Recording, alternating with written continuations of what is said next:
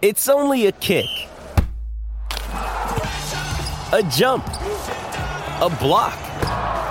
It's only a serve. It's only a tackle, a run. It's only for the fans.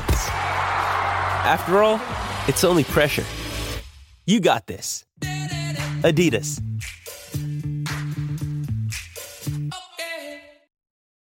When you need mealtime inspiration, it's worth shopping Kroger, where you'll find over thirty thousand mouthwatering choices that excite your inner foodie. And no matter what tasty choice you make, you'll enjoy our everyday low prices, plus extra ways to save, like digital coupons worth over six hundred dollars each week. You can also save up to one dollar off per gallon at the pump with fuel points. More savings and more inspiring flavors make shopping Kroger worth it every time. Kroger, fresh for everyone. Fuel restrictions apply.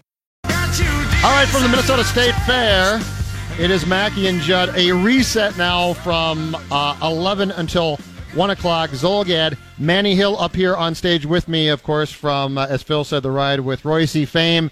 Uh, Jonathan Harrison producing back in studio. So uh, we will replay Jason Stark, who joined us. He ordinarily joins us at eleven thirty on Tuesdays. We're going to, he joined us at nine thirty yesterday, so we're going to replay him at eleven thirty. And then uh, Kate Mortensen, who is the C E O of the Minneapolis Final Four Local Organization Committee, will join us up here on stage at twelve thirty, and we will get to the bottom of how the shade gate is going. If they've bought en- enough shades now, enough curtains, so that that light won't pour into U S. Bank Stadium for the Final Four. Manny, um, I want to uh, circle back on something that we talked about briefly during the last segment, and that is this uh, Marquise Lee season-ending knee injury with Jacksonville, and it's not that I give a damn about the Jaguars, but um, there's a couple things that occur to me about this. And number one, for for all we've talked about, the penalties, right? The penalties mm-hmm. being thrown because the helmet-to-helmet and defenders not and officials not really knowing what the correct call is. And now it looked like in week three of the preseason it actually got pulled back quite a bit, and we didn't have as many flags. I think the other recurring problem that we've already started to have, and it's only going to get worse, is guys don't know how to tackle. Yeah. So they're all going low, which is actually not dirty. It's the right thing to do. But how many players have we seen quotes from the last couple of years essentially come out and say, and they're exactly right, I would almost rather suffer a concussion than blow my knee out? Yeah. I think that I think the, the Lee injury is the first of that only getting worse, because the only split-second decision that you can make now, if you're coming at me, because I don't know if you're going to bob or weave, the only split-second decision I can make that I know is probably going to work is for me to take out your knees. And and I don't mean that in a dirty way. Right. I mean that's my split-second. If I go, if I lunge for you with my helmet and take out your knees, I don't think I get called for that.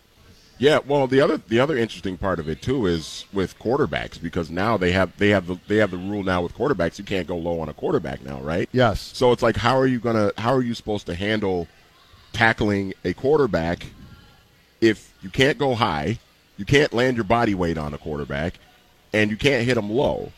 So well, I, quarterback, you're yeah. I mean, you're it, it, you're it's, screwed now. Yeah, you're screwed. It, you got that's no coming chance. close to that's coming close to being some type of flag football touch. Yeah, and I'm not joking. Quarterbacks wearing red jerseys, just like yes, and you just can't and, you yeah, just can't, can't hit them. them.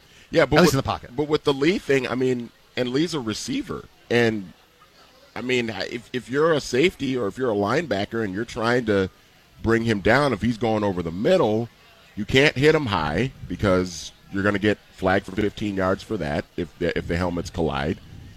And and now your focus is hitting them low. I, I don't know what these guys are supposed to do at this point. And I, underst- I understand what the league is trying to do from the standpoint of trying to make the game safer, trying to eliminate concussions, trying to eliminate head injuries and that sort of thing. And potential lawsuits. And potential lawsuits. I get it, but it's like at the same time, it, it's like when is when is enough enough?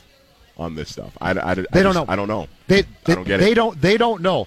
But if you go back and watch the Atlanta safety uh, tackling Lee, it's a really really odd tackle, but it's the type of tackle I think we're going to start to see, which is yeah. I've got to bring this guy down, and I don't know if he's going to duck, because if he if he ducks, if I'm the safety and I duck, and you have the ball and you duck, and I hit you head on, that's a fifteen yard penalty and potential ejection for me.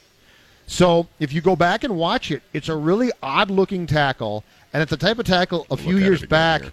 You would say, that seems weird, but now it's completely justified. And what's gonna what what is the league? Because he contorts himself, you know. Yeah. Well, what is the league going to do now if this continues to happen? If this becomes a weekly thing, and next thing you know, you've got fifty guys on I R with A C L or, or other sorts of knee injuries because they got tackled below the knees by someone's helmet. What is the league going to do? Because that because you know how the league operates. Anytime something becomes Uh, somewhat of a big deal, they they, they go all out and they, they overreact to everything and they make some rule change to everything. So now what is the league going to do if, if fifty guys end up with A C L injuries this year because of something like what happened to Marquise Lee? I honestly think they don't think about that, and that's the problem. Yeah. I think they their thought process here, and, and make no mistake, Roger Goodell and the National Football League are not concerned about players' brains. They're concerned about the fact that they've gotten sued, sued, and yeah. they realize that this is going down a very slippery slope. And they also know that they're being fed statistics that show that youth participation in football is dropping, and that's bad for their business. So everything they're doing is is not because they care about people; it's because they care about the care almighty about the dollar. Bottom line, right? Yep. So, so y- your point's a great point, and I can guarantee you they've given no thought. And what they do, never give any thought to anything until after something yeah, happens. But, and, but, yeah. but let's say let's say we have, and it, it's not like we haven't had a bunch of guys blow out their A C Ls in recent years, but let's say we have an uptick in that. What is next? You can't make the legs. You can't say that, that we're going to penalize you for a hit near the head, which is now what they're saying. They're not saying it has to be head. They're basically throwing the flag at times for hit for if I lower my head into you. So you can't eliminate that and then come back and tell me, well, you can't take guys out. Now, Q Bs you can, but receivers and running backs that I can't tackle them at the knees. So now what's left? And now touch and, football. Yeah, and then and the biggest problem that, and so many people have brought this up, and players themselves have brought it up, defensive players especially, now you're telling me I can't play the way that I've been playing. So you're telling twenty-seven, twenty-eight, twenty-nine-year-old football players yes. that they can't tackle and they can't play how, the way that they've been playing since they were seven how years they've been old. Taught. Yeah. Right, which is which is why if you do have youth football players now coming up, you got a fighting chance because they're going to be conditioned to tackle differently. Mm-hmm. But, yeah, you, you're going to Harrison Smith now and saying, Harrison, everything you know has changed, and in a split-second decision, you have to change your thinking. And he's going to say, what?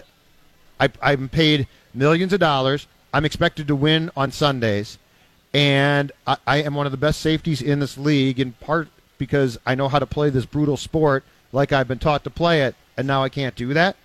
But this goes back to what you said, which is this league never gives anything any thought. And most sports until don't. After and most fact. sports don't. Right. They don't give anything any thought until one thing is threatened.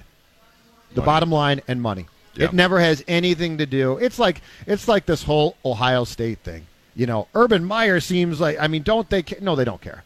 No. They don't care about, and, and it's not, I think the problem with that one is there's this perception that they don't care about women. No, they don't care about people. Right.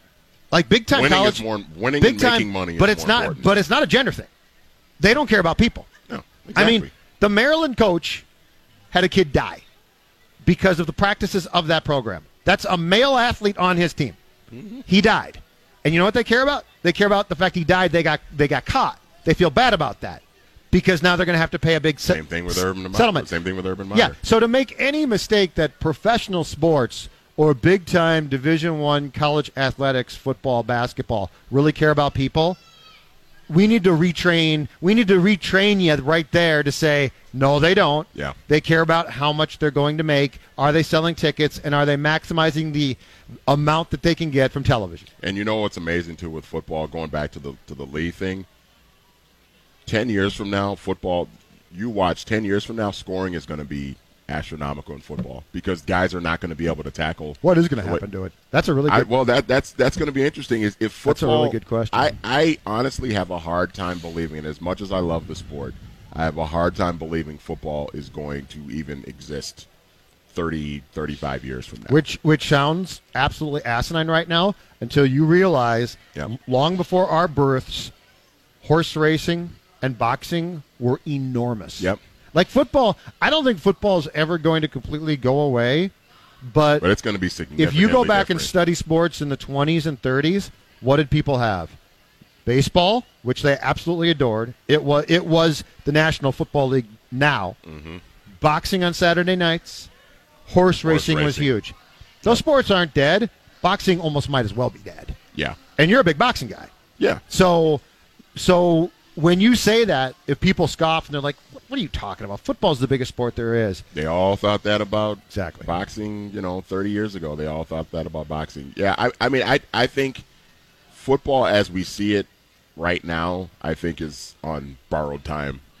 I honestly think it's just I, I don't think we're going to see this sport unless you can, the way it is today, I was going to say unless twenty you, years from now. Unless you can condition people to play it differently and but I that, guess most importantly saying. fans enjoy it differently. Right, but but that's what I'm saying. Like I think the football the way it's being played right now, I think is going to look totally different. It's going to look totally different from this twenty, twenty-five years from now because guys are not going to be able to there's going to be so many rule changes over the next decade or so, yep. to the point where scoring is going to go up because guys aren't going to be able to tackle and, and, and hit players the way they, they have been.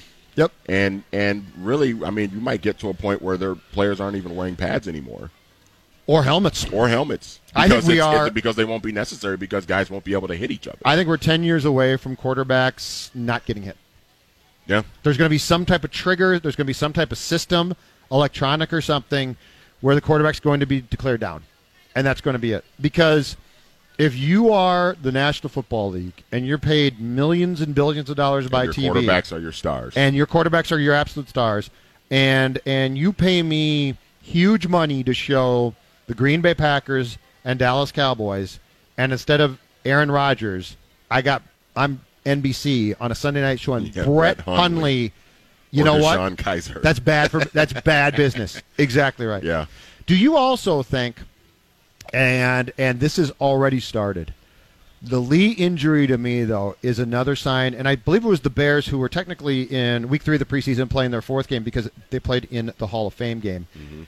How close do you think we are now, and teams have started this, to not playing starters in the preseason basically across the board? I want to say McVay has done that largely with the Rams. But, you know, the early the early part of the season in this league, weeks one through four, are not great football. Mm-hmm. And those have now sort of become the feel-it-out games where, where guys get used to get, getting back in the swing of things. But at least if they get hurt in those games, they're hurt in games that matter. I think we're going to get across the board here to a point pretty soon where teams are going to say, if we got to play four preseason, that's fine, but we're not playing starters anymore. Yeah, well, or if we do, it's going to be a series. And we might start seeing coaches and owners start to butt heads on this because the owners are going to want the owners want people to show up to these preseason games, even though they don't matter and even though the starters aren't going to play a whole lot in them. But if you start telling, if you're a head coach, if you're Mike Zimmer, and you're going to start saying, okay, Kirk Cousins, Dalvin Cook, Diggs and Thielen, you know, Barr and yep. Kendricks and all these guys, they're not even going to they're not even going to see the field in these preseason games at all. We're not going to play them at all. They're going to practice through camp and everything in the preseason, but they're not going to play at all. If you're Ziggy, are you liking hearing that? I'm not, but if I'm Spielman and Zimmer, and I, I see the trend in the league, I'm also saying, Mister Wilf, if we play Stefon Diggs for a half in the third preseason game and he blows his knee out, that's going to affect our jobs in a great way because now if, if Laquan Treadwell bounces up to the number two receiver for the Vikings and I lose games, mm-hmm. so I think that there's a definite, I think there's a definite give and take there. Because I, I wonder if, if you really want to win and you're an owner, mm-hmm. I think you listen to your personnel people there, don't you? I I would hope so. Because I get but, your point. But I always I always wonder like if you're if you're wanting to go to a Vikings preseason game and you realize that nobody is even going to play, nobody of importance is going to play at all. Do you want to go to that game? Do you end up going to that game? And if you don't end up going to that game, is Ziggy Wolf going to look at those look at those empty seats, even in a preseason game that doesn't matter, and start wondering if he needs to see some of his main guys out there? I got a question for you. And this because you because you know yeah. he would think about it. A lawyer could answer this.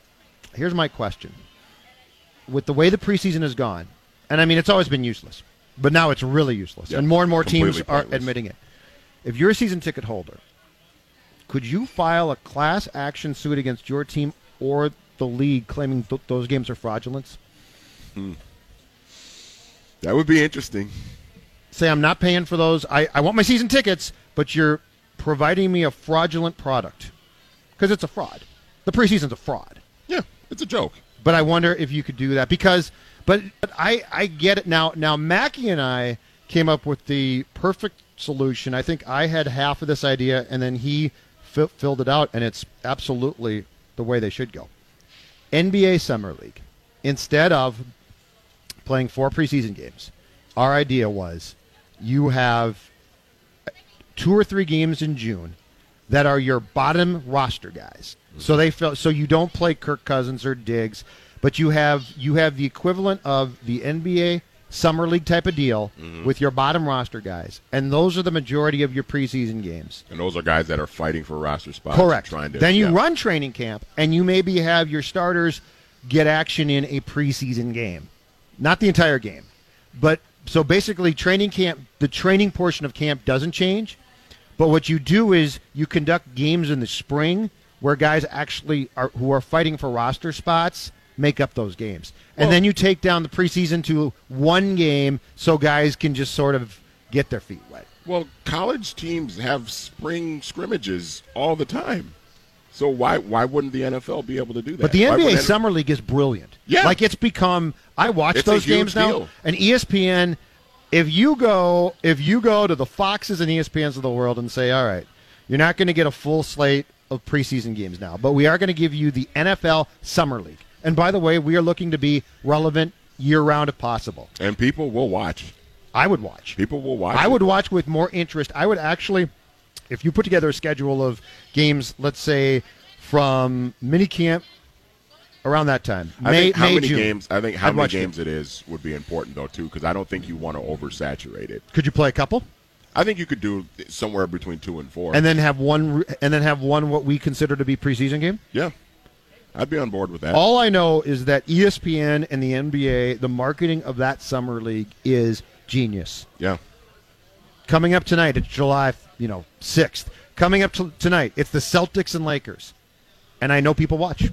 Yeah. And I think more people watch that than watch baseball now. And then the next thing you know, some guy you never heard of gets twenty-five points in a summer league game and people are talking about him. And then it's if somebody picks brilliant. him up in the middle of a season, it's like, oh, yeah, I remember that guy. He lit it up in summer league for a couple of games. Let's uh, take a break, come back. Let's uh, let's talk some Wolves dysfunction next. Mackey and Judd is Zolgad and Hill right now from the State Fair.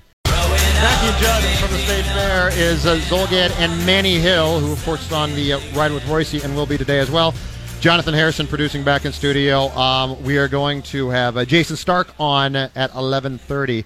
All right, so I get home yesterday, Manny Hill, mm-hmm. and I turn on. Now, I, I'm not nearly as big a basketball guy as you are, but I, I like The Jump a lot mm-hmm. on E S P N. So I turn on The Jump, and it's windy. Nick, is it Friedel or Friedel? Who uh, covers Friedel? Okay, who's covered the uh, Bulls for a long time, but yep. likes Tibbs and was at a ton of Wolves games last year, and um, they're talking about the Wolves. And you know, Phil and I, and I'm sure you have been sort of like, I don't know about this whole thing. Should they shop Butler? And sometimes you think to yourself, well, are we casting this right? Because I mean, we're trying to read the tea leaves and see what's going on, and mm-hmm. and in some ways, it's guessing. But they have, they essentially said everything that we've said. They've said they said they think there's a very good chance that Butler leaves. They wondered, rightfully so, why Cat has not signed his max contract yet, which which we all expect him to do. Nobody has ever not signed that. Right. But their point was that contract ordinarily gets like put down in front of the person and then they sign it and it's done for five years. He still is dragging his feet on signing it. Everything they said played out like what we've said. And if that's the case, if you're Tibbs, don't you owe it to this organization to at least explore Butler's value? Don't you at least? I mean, do you come back and just say, we're going to try and win a first-round playoff series and make the playoffs again with Butler, who's probably going to bolt, and Cat, who clearly doesn't like the predicament he's in? Or do you say, for the good of this franchise long-term, if Jimmy Butler is not going to stay here and he already doesn't clearly get along that great with my superstar player, we got to do something here that might not be popular, but is in the best interest of the franchise long term?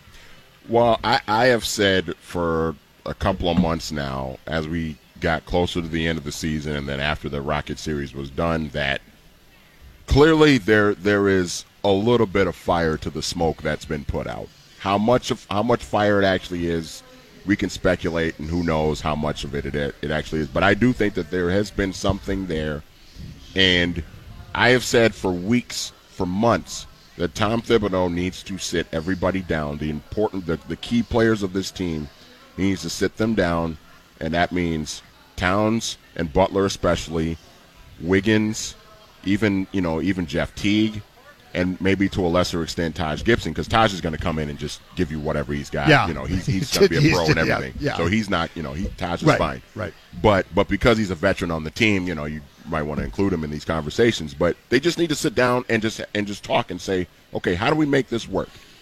The chemistry is off a little bit. How can we make this work? There's too much talent here. There's too much money. Yep.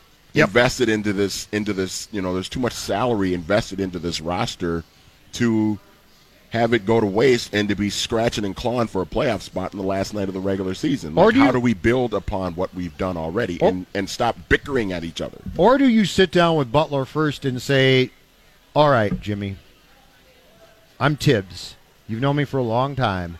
Do you want to be here? And if he's like, you know what, I really don't. I think you got to – I I think your idea of sitting the entire group down is a good one, mm. but I wonder if the conversation starts with Jimmy Butler. And if Jimmy Butler yeah. says, you know, I love Kyrie. Kyrie and I are talking about the Knicks. The Lakers – I mean, the Lakers can blow this entire thing up after, I think, roster-wise, after twenty eighteen nineteen. Yeah. Yep. So the, the Lakers' look in two thousand nineteen twenty could be completely different and could include Jimmy Butler. So if I'm Tibbs, that that's the answer I need. Yeah. And if he's like, you know, Tom, I, I love you, and I'll play here this year, but I'm willing to I'm willing to take less in the short term to go play with LeBron and or Kyrie. I don't even know that you need the come to Jesus kumbaya sit down, because at that point I think you say, I got to try and deal you. The the thing of it is, is I honestly don't think Jimmy knows what he wants to do yet. And that's and that's kind of scary, because you then don't I need wanna... the an- then I need the answer. I know. I need I the know. answer. It's frustrating, because it it would be nice if you just had. I mean, he was never going to sign that extension that they offered right. him in the offseason, because he has a chance to get more money. But yeah, I, I honestly don't think I don't think he knows. I think Jimmy is in. Let's wait and see how this season goes before I even decide if I want to stay here or not. And we're going to be. This is going to go on. Okay, so if you're if you're Tibbs, what do you do about that? That's a big that's a big well, if and, on his part, especially wonder, when the dysfunction is already existent going in. Right. Well, and, and I wonder if, you know, I, I wonder if Tibbs, I wonder how objective Tibbs can be in terms of Jimmy, because Jimmy is his guy. And he played, Tom Thibodeau well, was right there I got for Jimmy news. Butler's I got bad news for you then. If you're Glenn Taylor, you got to go downstairs to Tibbs and say, I know. I hired you to be objective. I know. You're but my chief I, I executive I, basketball I, operations. I don't. I just don't know. And and look, Jimmy is great, and Jimmy has Jimmy brings the lunch pail. I mean, Jimmy comes to the comes to the arena every night, and he's ready to work, and he's ready to play hard, and yep. he's going to give you everything he, he's got. He's the Zach Parise of his sport. Yes, absolutely. He works his butt off. Absolutely, but he's and, but the and off that's the court, valuable. But the off the court stuff has become very trying. Right, and and I wonder if because Jimmy, uh, it, you know. If Jimmy is going to be a leader on this roster, he's got to be able to, and, and I know me, you, and Collar, we kind of talked about this on, on Saturday Sports Talk a couple of weeks ago about, you know, just Towns kind of, Towns and Wiggins, are they coddled? And, and I think to a little bit they kind of have been, because they were both drafted high and they've kind of grown up their whole lives, sort of everybody telling them how great they were going to be in terms of being, you know, basketball players and everything. So there is a little bit of that sort of, you know, entitlement and just everything that comes from being a young player that was drafted high. But Jimmy has got to find a way to, and Jimmy doesn't relate to that at all, because Jimmy Jimmy was the last guy taken in the first round, and he had to work his butt off to be the player that he is today, which yes. is a phenomenal basketball player. But it gives him no empathy for those who have right. more talent but he's and gotta, need to be prodded. If he's going to be here, though, and if the team is going to be successful, he's got to be able to find a way to get to these guys, it, Towns especially, because Towns is the most important piece of this puzzle. I think he's shown, without question. But Manny, I think he's shown he's incapable. I that's that's and I this is the mistake my, I that's made. That's the question. I, I told Phil this. The mistake that I made in this entire thing was thinking that he would be the conduit between Tibbs and the players, most importantly, Cat. It's basically Tibbs and Butler against those guys. Yeah. And I don't think Jimmy has. I don't think he has the empathy gene to be like, you know, I worked my ass off. Cat's got talent I can't, I couldn't dream of having at that age. So how do we get it? He just looks and says, "You ain't doing what I did, kid." Yeah. And it's not going to work. And, and and the the really the really scary thing about this entire conversation is, it's an off season of Wolves talk now, and we have dropped Andrew Wiggins' name from it completely. I know. He should have been our main talking point. Shows shows like this should be talking about, you got Butler and you got Cat. Now how do you get the most from Wiggy? Yeah. We're not and, even talking. He's and become I don't even know how. Forgotten. And, you know, and Tibbs was on with us on the ride yesterday, and, you know, and, and he's still very high on Andrew, it sounds like, and which, I mean, at Look this at the point, contract he has yeah, to I mean, he has to be. What's he going to say? And, and at this point, I've, I've said this, too. I mean, at this point, Wiggins is more than likely is who he is. But they do have to find a way because of the contract. The contract is starting now. It's not like he's two or three years into this thing. Correct. It's starting now. It's a five-year deal. He's going to make almost thirty million dollars a year. You've got to find a way somehow to make this work with, with him and Butler especially, because they kind of play the same position. And, you know, and this is a wings-driven league now. Mm-hmm. You've got two – you've got one – fantastic wing player who's one of the top twelve or thirteen players in the league, and then you have another one who has the physical ability to be a top fifteen to twenty player, but it's just up here in the brain, it's just not he's just not putting it together. It's not clicking wonder, whatsoever. It's not clicking at all, and now you're at a point where you're stuck with this contract and you're wondering if it ever will click. But Tibbs has got to find a way. He can't just the the thing the thing I will say with Tibbs and Butler, you can't just sit back at either of these guys and just say, well, they're not doing it the way we do it, and they're not doing it the way I did it back in the day, and, and you know, and, and Jimmy can't just be like, well, they're not doing it the same way I did. You can't Which you can't is. do that. You you have to no, you can't. find but a we way know that. to reach them. We know. know that. They don't know and that. And that doesn't mean that doesn't mean coddle them and baby them no. and treat them like they're royalty or anything like that. There's you can mix some tough love in there, yeah. but you gotta find a way to just you gotta find a way to connect with them. And if you can't, then you know, Timberwolves dysfunction never yeah. ends. The one thing that's not dysfunctional, M- Manny Hill, I'll tell you this, is Jason Stark on baseball. Yes. He's always fantastic. He joins us next. Mackey and Judd is Zolgad and Manny Hill from the Minnesota State Fair. Live at the Minnesota State Fair, Jason Stark. Uh, what kind of state fair do they have in Pennsylvania? Uh. Th- There's not really a true Pennsylvania State Fair. There's a lot of, you know, local fairs. There is theoretically a Pennsylvania State Fair, but it's um, it, it's not what you're thinking of.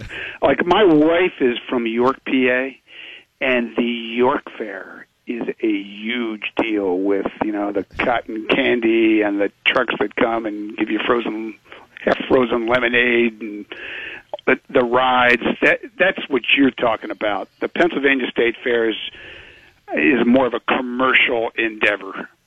The problem with fairs is they just make you fat. That's the problem. That's a good, well, that, I mean, that's a, a, good life, fair, that's a life choice. A good, fa- a good fair just makes you fatter by the time that you depart that day, Jason. Well, what's your point? That's what's wrong with that? Well, you, you're an indecent shape guy. I look at food and gain ten pounds. So, see, that's my problem. I'm Sano-like, Jason. I think about food, I gain weight, I get moved to first base, then D H, and then get sent to Florida. Right, so but it's not like it doesn't matter if we go to the fair and we get fatter. Like, I wouldn't send Miguel Sano to the fair. let's not do that. No, that's a good yeah. They used to do that. They stopped, I, to be honest. I don't know if the Dominican Republic has a fair, but either way, he should he should stay away. Tell us the story about the guy who took three days to get three hits in one day. A very Starkian-like nugget. Baseball's awesome, right? It's just awesome. So this was um, this was a minor league feat, and you know, thanks to suspended games, you have time travel.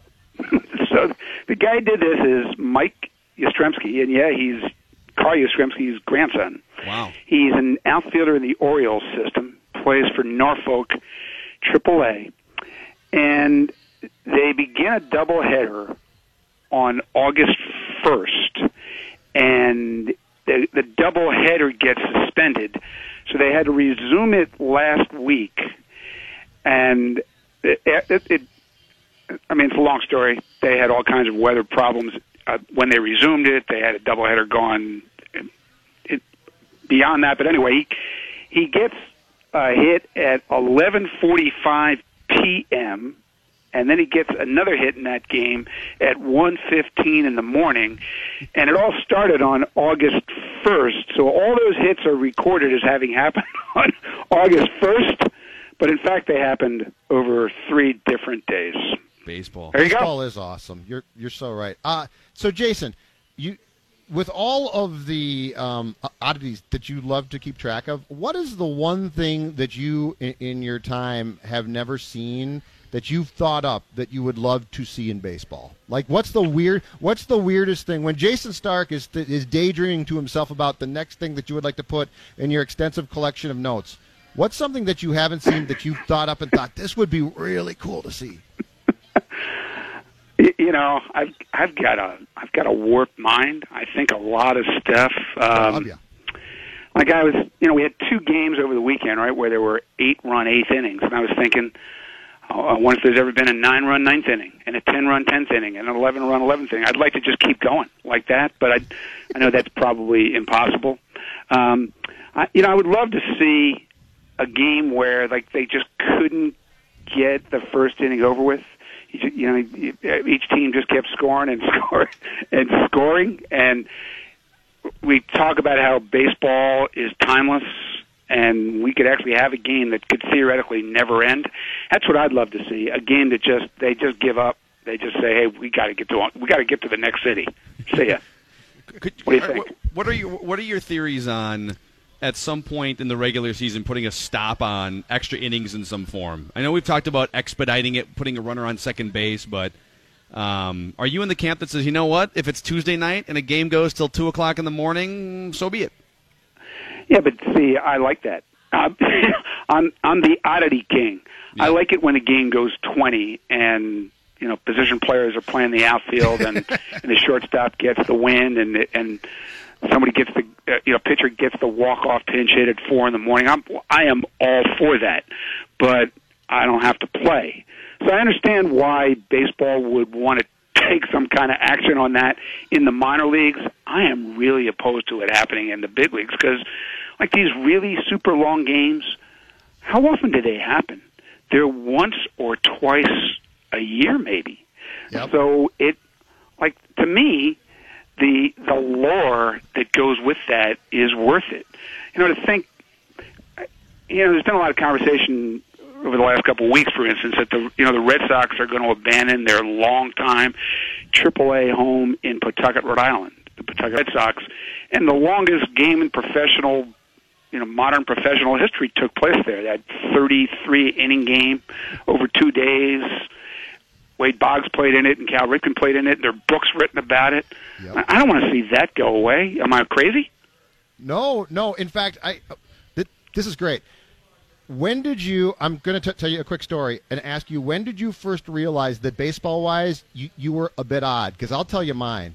I think it was July fourth of eighty-three-ish or so. We had just gotten cable, right? And that's the legendary uh, Braves-Mets game that I think Rick Camp homered in, the pitcher. Yeah. And I'm not kidding you, I think it was around three thirty or four in the morning Central Time, and my mom comes downstairs, and she's mad, and she's like, why are you still up? What are you do- What are you watching? And I'm like, Mom, this is the greatest ever. This game won't end. And she's like, "What are you? Just go to bed. What are you talking about?" And I was like thirteen. But that's the first time, baseball-wise, I realized I was an odd duck. Boy, I, I, I'm not sure exactly the first time, but I, I would say when I was covering baseball, when I realized I'd become that guy, was that the fabled nineteen ninety-three Phillies team that played the doubleheader that ended at four forty-one a.m. on the Mitch Williams walk-off hit, and then a few days later played a twenty-inning game that ended at two forty-five a.m. And like I, that just I I I know I wrote a column, a gigantic column about that team and that week. I, I easily could have written like a mini series. And people at that point just expected that that's what I would do. They expected that I would I would go to the b- b- park the next day or go to the clubhouse at five in the morning and collect all the funny quotes. Um, you know, the, the Larry Anderson quote about how uh, this team does some of its best work between two in the morning and five in the morning, and I don't know if he was talking about baseball there. Yeah. Uh, or, you know, the drunks wandering into the four forty-one a.m. game at two, three in the morning, and Andy Bennett's telling me, because he was Padre then, right? Nobody went to their games. He said, we, you know, we had more people going through the turnstiles here at three in the morning than we have at our regular games in San Diego. So that just became my thing. And now, like, there's never a day that goes by where either people aren't tweeting at me saying, you would know this, or you would love this, or you can help me answer this. Or if I'm in a press box, people wandering up to me saying, only you would get a kick out of this, or only you would appreciate this. And like, this has just become my niche. I'm the guy who collects the weirdness and the wackiness of baseball. I like I think it's good. I think most people mean it as a compliment. I'm not one hundred percent sure, but no, it, it's definitely it's just my niche now. It's, it's definitely my thing. It's hard to, well, it's hard now in not just baseball writing and media, but in sports media and all kinds of media to stand out. And so, number one, it's a compliment to you because you've been able to carve out a, a noticeable and valuable niche. But I want I want to go even a step further here. I feel like as we sit here and try to diagnose baseball and where it's going, and we have these conversations on a regular basis these days, the best thing, aside from just the structure of football being a once-a-week event, which baseball can't replicate, the best thing the N F L has going over the past fifty years is the storytelling aspect of N F L films. I mean, watching Hard Knocks on a weekly basis. I finally caught up on Hard Knocks this weekend. You get these inside looks at the sport that you love. And I, I'd love to know if you could go back in time, Jason, fifty years, and document baseball as closely as N F L films has documented football and have some of these benchmark shows. I know we had This Week in Baseball for a long time, but if we had more benchmark shows like that to tell the behind-the-curtain uh, curtain stories publicly, I'd love to know where baseball would be right now from a marketing standpoint uh, compared to where it is. Huh. That's, I mean, that's a really interesting concept. Uh, like, I would, I mean, I would watch every minute of those shows. I would, I would love to see that. Um, but why do you, you know, football, because, again, because it's once a week, there's more time to reflect. There's more time to reenact those stories. And there's more time for people who love football to watch those stories than in baseball, where during baseball season, you're like that team you follow is playing every night. It's playing all the time. When you're not working, that your team is playing, probably. And so when would people watch it? I guess that's I guess that's my question. Yeah, there's no room to come up for air, right? I mean, you're just yeah. you're watching. You're Off season, watching maybe. Team. Yeah. Off season. But it'd be so much fun. Thing? It wouldn't be fun to know, like in the like I, watching Hard Knocks, and you get these conversations where um, what's his name, rookie receiver from Florida gets gets arrested, and you see the behind the scenes conversation with him, the general manager, and the head coach. Yep. I would love to see stuff in the manager's office, right? And they have they documented the Giants one year, but just more uh, stuff. Marlins. Like that. Yep. Remember that one? Yes. Oh, yeah. Yes. Yeah. That went well. hey, hey, speaking of what makes baseball great, too, here's something else I absolutely love about the sport. the concept, the, the N B A, as we've talked about, Jason, the N B A concept of tanking, which we're like, you know, the Pirates are going to tank, and here's the team that I absolutely love, and this is what makes baseball special, Tampa Bay, right? Tampa Bay's traded everybody. They've gone with new strategies. They've done things where if you put it in, in basketball, for instance, they probably would be just a, a terrible team.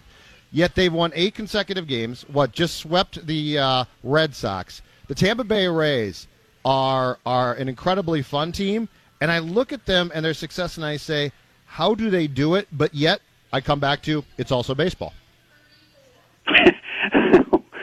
yeah. Um, I mean, they're they're just off the national radar screen for the most part. But, you know, maybe the fact that they're doing things so differently this year has caused more conversation about them than at any time since maybe the, the two thousand eight World Series ended. Um, I, I was thinking about this uh, over the weekend myself. I like I can't think of a more unorthodox team. They got the same record as the Dodgers. Really? Like I never, I never thought that would be possible at any moment this season, and yet they they've done it. Even though they traded away their or, or just dumped, in the case of Corey Dickerson, right? They non-tendered him, uh, or they D F E'd him. They traded away their four leading home run hitters. They traded away their closer and their leadoff hitter in May. They were basically selling at the deadline, although they did do a little adding. They trade they did trade for Tommy Pham. They they went through a period where they had basically no starting rotation. Yeah. Right? They, Archer was traded, Blake Snell was on the D L, Eovaldi was traded. Um Like, I can't remember any team like this ever since I've been covering baseball, and they have found the most unorthodox ways to win of any team I can ever remember. But because they're in a in a division with two behemoths and a league with five behemoths, it you know it's not, some team with their record is going to play in October, and they're going to miss by like ten games. Yeah, yeah. Hey, we got about, uh, I don't know, a minute and a half left for some trivia. We don't have the fancy music because we're we're sitting out here without our usual uh, computer at the State Fair, but we would take you stumping us here uh, for the next ninety seconds, Jason, if you got it. Okay. All right, we'll try to do this quick. This is oh, we do it music. on Jim Thome. We do it music. Uh, so the question is, three guys who have hit at least thirty-five homers for the Twins, but one hundred homers for two other teams. Uh, so one hundred homers. Wait, so thirty-five homers for the Twins. Right. So they they had an impact on the Twins, but really hit one hundred for two other teams. So this is thirty-five homers, not in one season for the Twins necessarily. No. Okay. Correct. So Jim Thome, and then you said two others. Um, Ortiz get up to thirty-five. Yeah, there, he did, but he only had two others. I was thinking there were three, but there's two. Okay. I, I was thinking Torrey Hunter, but obviously Torrey did it. Hit one hundred for the Twins and Angels, so there's two others. And uh, Ortiz, Ortiz hit a hit more than thirty-five with the Twins and hit a bunch with the Red Sox, but we need another team. Yeah, or, Ortiz is the gimme here. Yep. Hmm. I'm trying to think of players who had little cups of coffee with the Twins. Okay. Did Brett? Did Brett? Brett Boone? No way. There's no way Brett Boone. No, because he didn't. Oh, he no, didn't hit thirty-five no, with the Twins. No, no, no. He, he got yeah, cut yeah. really quick. Yeah, yeah. yeah he sure. was awful. Um, yeah. This is an amazing so, question. So, just to be clear, too, are the home runs, is that uh, combined for the other teams, or is that he hit thirty? He hit at least one hundred for one hundred apiece for two other teams. Wow, okay. Because I was and sprinkled in some with the Twins. This is not a guess, but I was going to say possibly Brunansky, but I don't think I don't know whether he got up to one hundred for two other teams. Man. What about um, did Chili Davis do it? Yeah. Oh, good. Wow. Nice. That is good work. Wow. Nice. I'll let that right there. Chili Davis was the I mean, original one. It, you know what's hard is try to figure out how many home runs these guys hit for the Twins. I was thinking Dave Winfield had to be an answer. Didn't hit thirty-five for the Twins. No, nope. he didn't. No um, Chili Davis hit one hundred one for the Giants, one hundred fifty-six for the Angels. How about Paul Molitor? No. Uh, Paul Molitor, I don't have him on my list, so he must not have hit yeah. thirty-five yeah, for the Twins. That's what I'm thinking. Well, we for time reasons alone, Jason, we surrender here. We totally would have gotten it if we had another sixty seconds to stumble over ourselves. What's the other one? Uh, I it, I thought you didn't you guess the other one? Did I said Brunansky. Uh, Chili Davis was one of our guests. Oh, and, and David Ortiz. Oh, David Ortiz. Oh, Ortiz. Oh, I got you. Okay, okay. Yeah. Right on. So, two. Okay. So we got it then. There it is. You got it. You did well. So we did get it. Great. Jason Stark, hey, thank you very much. We'll talk next week, man. Congratulations, Stark. See ya. Thanks. That was exciting, I think. Yeah, exactly. All right. I'm not sure either. Bye, bye, bye, Jason. Registration is underway for the thirty-seventh edition of the Medtronic Twin Cities Marathon, running from downtown Minneapolis to the state capitol grounds in Saint Paul on Sunday, October seventh. Accomplish a bold feat while savoring the scenic beauty as two cities cheer you on. Run the most revered event in Minnesota running, the Medtronic Twin Cities Marathon. Details at fifteen hundred E S P N dot com, keyword events. All right, back from the uh, State Fair. I uh, want to thank Jason Stark again. That was actually, he joined us, he ordinarily joins us at eleven thirty on Tuesdays. He joined us at nine thirty yesterday, so we played that because Jason's always outstanding. Zolgad, Manny Hill out here at the fair. Jonathan Harrison producing back in studio. And uh, Jonathan, in our remaining time for this hour, I want a United update because it seems like it's all, once again, come unglued for our loons. Yeah, I mean, there's been a couple key injuries. Darwin Quintero's out with a calf strain, so that kind of ruins the guy who's come on lately as of July, and he's just been just a monster for the team when, since they've signed him. Uh, and without him, they kind of lose a lot of their creativity that they, they had. They traded Christian Ramirez to the L A Gal- or to L A F C mm-hmm. uh, because they signed Angelo Rodriguez, who's their second ever designated player signing. Um, he's projected to be a good forward for them. Um, but, yeah, they've lost uh, two straight here on the road. It, it really didn't look good in either of those two games, especially the Dallas game where, you know, the rain delay kind of set everything back a little bit, but both teams are dealing with it. But the team never really showed up. Sporting Kansas City, the first half looked pretty decent, but then in the second half, Sporting K C kind of just came out and did what they usually do against the Loons when they're in Kansas City. It wasn't – it's kind of going pear-shaped. It's the it's near the end of the season, but, yeah. Did the head coach melt down yet? Uh, I love a good Adrian Heath meltdown. There was the meltdown earlier in the season after after they won, surprisingly, but it wasn't a good second half for the team. They almost gave up the game, but there was the meltdown there. Yeah, I, he was, I remember that. He was not happy. It was a great meltdown. Game, yeah. I can't remember another one, if there was one. We actually replayed that uh, that post-game yeah. on the Adrian Heath show that following Tuesday. I enjoy I enjoyed it greatly. Yeah. I thought it was great stuff. It was Adrian a great Heath show tonight, by the way. There Listen you go. At six o'clock. Excellent. Uh, what's coming up in uh, questions, Jonathan Harrison? What do you got for Mister Hill and myself? I'll ask you about the Gophers, which are coming up here on Thursday, and then I've got a, a quarterback situation question I have for you. Sounds good. Get to that next from the State Fair.